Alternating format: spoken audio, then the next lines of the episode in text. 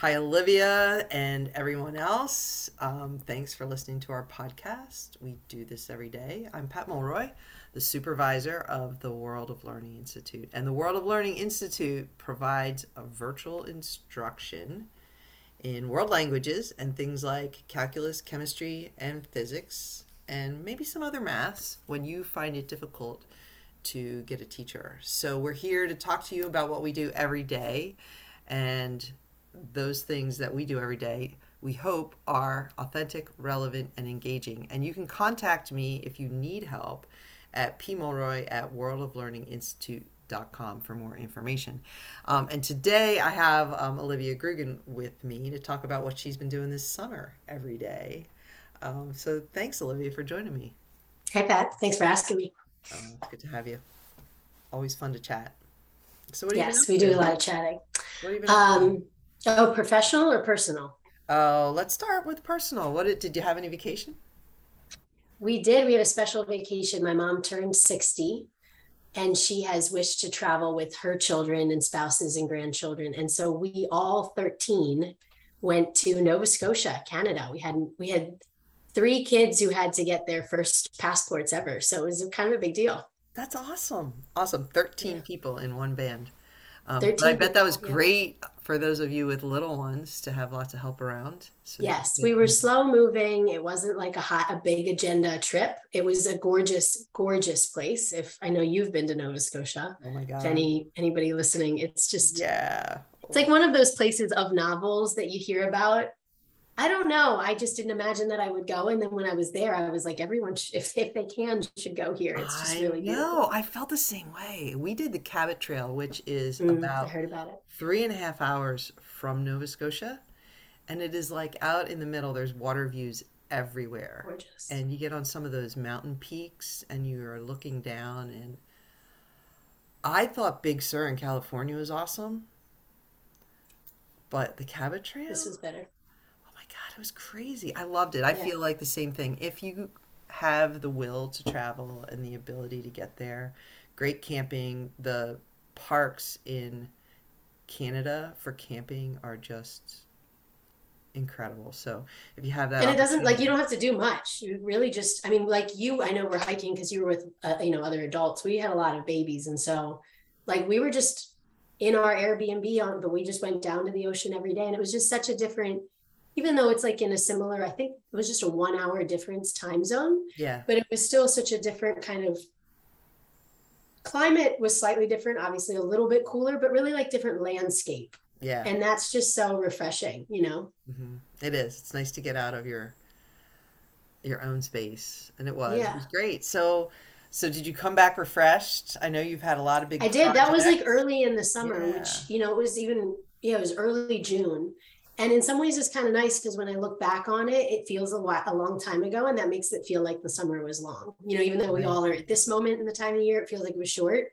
When i think all the way back to canada i'm like wow that was a chunk of time ago. So um yeah i think it said i think having an early vacation in the summer kind of like made summer start right? It was like that yeah. kind of yeah. like marker that it was starting. And then, you know, we've lived in our house one year now, so in Hollidaysburg. So we um this is kind of our first, it was our first full summer with a house. And so we've been doing, we um created one raised bed garden and we have like I call them visible vegetables, like things that are colorful and very clear because I want my two-year-old to see them and be able to kind of identify them. So we had our first uh, squash last, uh, let's see, on Saturday, we ate our very first yellow squash and our first singular cherry tomato. Awesome. So. Yeah, my tomatoes are just coming in. We've had tons of yellow beans. Okay. Um, yeah, and I, I did sunflowers from seeds this year just kind of because I had them and they just like give all that pop to the green before mm-hmm. everything else starts turning. But my peppers are starting to come in, mm-hmm. tons of cucumbers. I'm gonna have a lot of tomatoes. I have kale and some other lettuces that are always fun and yeah and i would like those we had limited space and i wanted stuff i was really thinking about like what's a sensory kind of garden for yeah, a kid so um, maybe next summer we'll add a second a second bed and do some greens and stuff like that cool Very cool. Very cool. So you and I um, got to go to PASCD this year together, and that wasn't a vacation or a summer garden, but um, I think it was very fruitful. Ha ha ha. There you go. There's the connection. She there you go. There's a connection to fruit and vegetables and uh, yeah. So I know that you were super inspired um, when you talked or when we listened to, especially I think Heidi Hayes Jacobs, and you actually um, put some of that into your summer work. Um, so it was it's super exciting for me, but I don't want to steal your thunder. Tell us about like the courses and how some of that inspiration kind of played out. Um, yeah, it's. I mean, she's just got. You know, she has been doing this for a long time, working yeah, with she's curriculum. My hero, like in curriculum, and I'm and I'm new to it, so I feel like I'm coming in. She's got probably lots of different eras within her professional life that I'm now kind of going back and digging through and looking into. But her most recent one, I think it's so cool how she's at this point in much later in her career and is still like very much innovating. Mm-hmm. Um, but she has this uh, a new idea that obviously if you're listening to and interested in, you should go read about in her own words. In in brief, it's the idea that curriculum maps can be more visual and more story based. And so, you know, especially as there's a lot of legislative moves to making our curriculum material forward facing to the public, um, what is it that we're putting out for others to see? And is it something that, that someone who's not in education, and frankly, sometimes even those of us who are in education, can process and understand and be engaged by? So, like lots of acronyms and lots of standards, you know, may or may not be that valuable to to anyone beyond like a curriculum builder. But a storyline not only like better represents or may represent a course more clearly, it should obviously have an effect back on our course and make the course more narrative too. So it's not just about presenting it in a way that's more engaging. So, like her idea is about presenting your courses on a storyboard that literally has pictures that tells a story. Like, what, who are the characters in Algebra 1? Like, what's right, going right. on in that course? The course, not the classroom with the teacher and the students, but what's the story of the course itself? And so when she first said that, I was like totally intrigued by the idea and completely and utterly confounded by what that might mean. Well, you know, right? it's interesting. There is this, um, and I think it's based out of England. It's called Storyline, and it's a way of teaching thematically. Mm. Um, I did that. I did that probably about four years ago. I took a summer course mm. called Storyline because I thought it really would apply to kind of what we do, and it's much more elementary. Like they create in the classroom, they create they create their characters to tell the story of the history, the language, whatever. Anyway, so and you could have students. You should. And I think Heidi Hayes Jacobs' idea is definitely to have students involved in the creation of the story too. Yeah. Um, and also that this is something that can happen like at high, you know, at, at older ages, and that it's not just something like everyone learns well through stories, and yeah. that's what's completely compelling to me. So, I came home just because I wasn't tasked with it because it was something I just wanted to do. It was just like a fun thing to play around with, like what would be the story of Spanish One? Spanish One is such a dry title. You know, it's literally we name world languages by the year that we're taking them. So there's no like distinction, like except that two comes after one. We don't say anything about what each one of those levels is really about. So I just, you know, was like playing around with it and I came up with one framework for me that Spanish one is a story of survival. That's what a Spanish one student, as you know, as they as they quite literally navigate through the course are like navigating a survival experience. And like a survivalist, they are not concerned with the more refined things like specific grammar points and correct pronunciation. And that's not where a survivalist lives. Like a survivalist lives in basic necessities food, shelter, water, getting from point A to point B, and human connection, communication with other people, sitting around if the proverbial like fire, right? Um, and so I kind of mapped out the Spanish one course that uh, I hope to build this coming year that I've started building.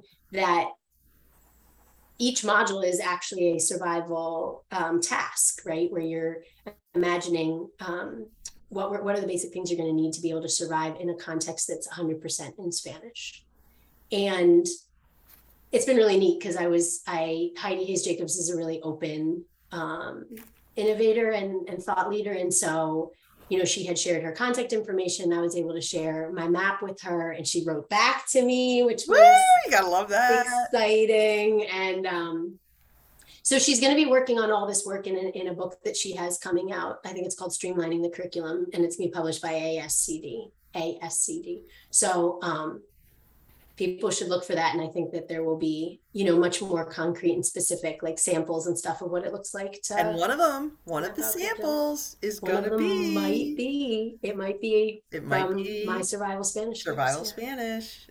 So Shout out to Olivia Grugan for being brave and reaching out. I know I've never been that brave sometimes, but Oh, I think you were the one who told me to do it, Pat. So oh, there you go.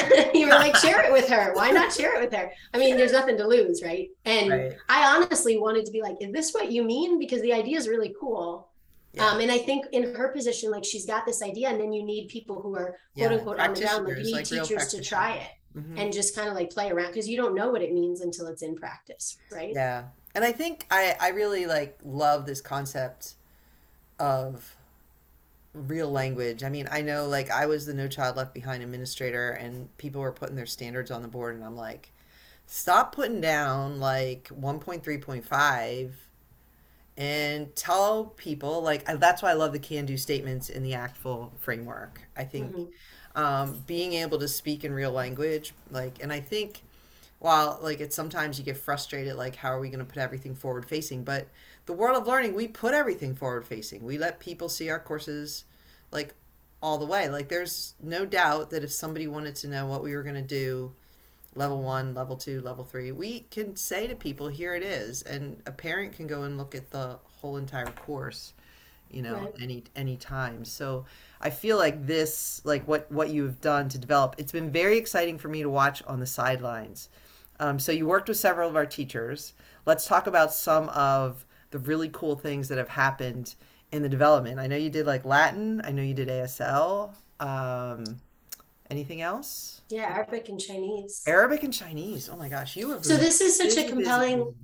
idea that you like, you know, and again, I think it's really neat that it's not, no one was tasked with this or required. This wasn't like a new template that people had to fill out, but I came back to the teachers who were already talking about building some of building out or rebuilding some of our um, newer sequences or sequences that need that haven't had attention maybe in a few years. So like Latin one is one of those. ASL is brand new. Chinese four is a higher level that we're re reassessing, and then Arabic one we really wanted to take off the textbook. So for different reasons, we were looking at each one of these courses, and I came back from the conference was like, hey, this narrative mapping thing is cool.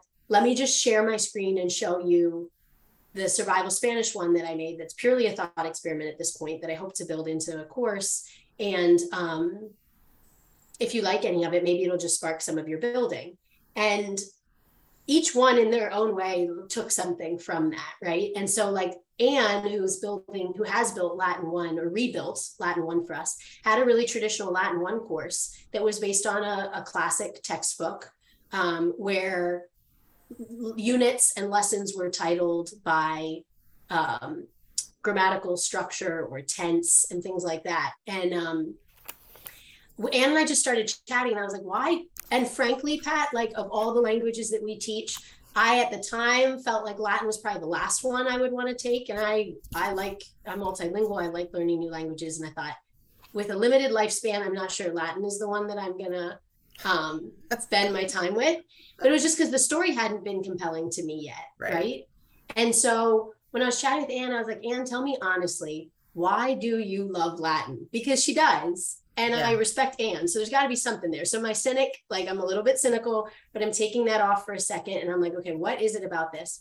And she starts talking and, you know, beautifully in Latin, it is all about stories already, or it can be, right? And so she starts talking about the myths and how well the, the these ancient myths apply to our current life, you know, and like the gods of love and war. And what is it about being in love that makes you also you know sometimes really aggressive or, or have these kind of like streaks of, of anger and um, all these themes that totally apply to our lives but certainly our t- our students lives right and the course doesn't reflect that like she loves these myths but the course is about grammar and so we started talking about we're like what if the course were built around the myths and what if um, specifically in Latin 1 it was built around the gods. So what if the course was called Mount Olympus instead of Latin 1? And what if each unit focused on one god? And when you're learning about the god of agriculture, you can learn about food vocabulary. And when you're learning about the god of war, you can learn how to negate verbs and say, I don't like, or I hate, or I, you know, like we can still bring in those vocabulary and grammar concepts and pieces, but in the framework of the narrative. So students aren't, when you say to a student, why is this lesson exist? The answer is not, oh, because I'm learning to negate verbs. The answer is because I'm learning about the Greek god of war and this is these are some of the things he would talk about or say right right right um, it's just a flipping of the framework. And so Anne built out her entire course with that. Um, Ying Fang in Chinese is doing it too. She's got a totally different approach. She's making Chinese four about a fictional character who she has named Jeff. He's from the United States and he travels to China. And each module is one new step in his travel. And so she's quite literally like created a story uh, to facilitate Chinese for. And then, you know, I, I could talk all day. Arabic, AS, Arabic one, ASL two have their narratives too, but it really like um, the idea obviously has momentum because people picked up on it just after like being introduced to it. That's awesome. That's awesome. So, um, how ready do you feel for students to get in these courses this year? You're oh, I'm excited. Kind of taken over, like you know some of the stuff Anita did. So you're kind of seeing Right. back end. Plus now you've built the back end, right? You've It's interesting. It's kind of like a morphing. Like you and I met with the district this morning, you know, that will be maybe maybe doing a long-term sub for, and they will probably want to take, they'll probably want to look in the back end of a course and pick and choose some of the modules. So I feel like the work that Anita did so well was like working with districts and really advocating for what the district needed and wanted. And I was isolated from that a little bit and really just working on courses. And so now I think we're kind of bringing some of those pieces together where I'm working on the courses with our teachers and then meeting with the districts. And so I think that'll be a nice connect to kind of like bring those two spheres a little bit more in alignment with each other. Um, but these courses are ready. I mean, I have some like logistical stuff to get copies for teachers and get everybody in them. And um, but Latin one, yeah, all of the ones that I listed, like Arabic one is completely off the textbook. It's a course that students can access without having to have an additional, you know, resource or pay for an additional resource. And more importantly, the textbook had been designed originally for college students. Mhm. I had taken Arabic on that 10 years ago, yeah, um, more than 10 years ago.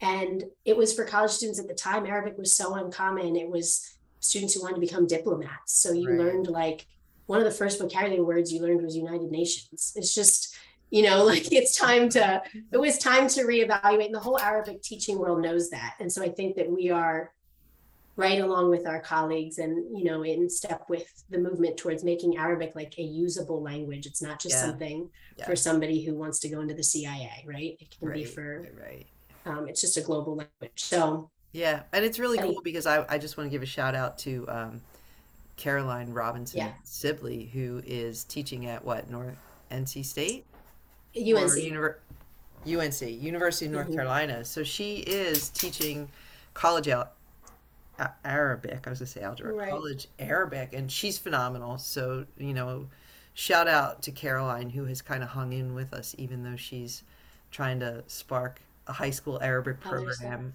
in North Carolina, and um, we met her when she was in Texas teaching an immersion class. well, and she taught elementary, she's taught elementary, Um, Elementary, through college yeah. Arabic. So she brought in a lot of her elementary principles and being like, again, like a language can be learned immersively where the focus is not like, okay, here are the next five letters of the alphabet that you have to memorize, but rather like we're going to use just like, you know, kids will see words and sight words in context with images and Right. things that are meaningful and relevant to them. And of course, designed to be at a high school level of intellect, um, even though it's a, you know, novice level of language proficiency. So Right. she's the perfect person to bring together those worlds too. Yeah, Um, this, it, we we are so lucky. I just think about you know, it's summer and we're working pretty hard, but it feels really great. Um, what would you say has been um, the most fun for you this summer? Well, I just feel guilty sometimes because you say, I mean, yes, we are working hard, but I just feel like I get to do the I get to do the fun stuff. Maybe I hope everybody feels that they are doing the fun stuff for them. Um, but for me, this is the fun stuff, like the course building. Yeah. Um, something else that's been really fun this summer is I am sitting on a sub, uh, no, not a subcommittee. I'm on a committee for ACTFL. Um, and my committee is the DEI committee, so the Diversity, Equity, Inclusion Committee, which is a new committee for ACTFL. Um, and my subcommittee within that is to look at um, some affinity groups for teachers within ACTFL membership. So we're going to launch that in um, the fall at the ACTFL in-person conference in Boston, a hybrid conference. There'll be virtual elements as well. And um, there's a lot of really good talk about how to make ACTFL even just the conference more accessible with ter- you know in terms of of financial need um, and then making sure that our our teaching and our practices are constantly pursuing um, equity and inclusion for all of our learners and that really the same theme as as the world of learning has this summer that everyone means everyone that Right. everyone is not just the traditional language learners of the past who were um, successful in traditional academic environments, but that language is something that all learners already use in their first language in some form, Right. and that ha- should and and can and do have access and ability to do in a second language or a third. So Yeah, there you go. There you go. Yeah. So you've been busy. It's been a busy summer. busy. It's been a busy summer. Yeah. Yeah, so um, yeah, so we're busy working to get the schedule together so that we'll have people to put in those courses. So what I love to do is talk to those people and let them know about our I love our teachers and so for me to be able to talk about the program is something I love and I get to do that a lot in the summer with administrators who aren't sure if they're going to need something or you know, sometimes I convince them that they need something that we have. Um, and sometimes I convince them to try something new. So we'll talk Right. more about that next time because um, we're trying to do this network because of the teacher shortage. So um, listen for the upcoming work on our network, um, the World of Learning Network, where hopefully um, we can start helping each other and keep public schools really viable and bright and vibrant with all these cool things that are happening, like Olivia um, working on these storyboards and you know multiple languages, and we're going to have chemistry and physics and math, and so it's really exciting. It's a, just a really exciting time. So Olivia, I'm super glad to work with you. We do do this every day, and we love it. Thanks, Pat. All right, hey, have a great rest of your day, Olivia. Thank you.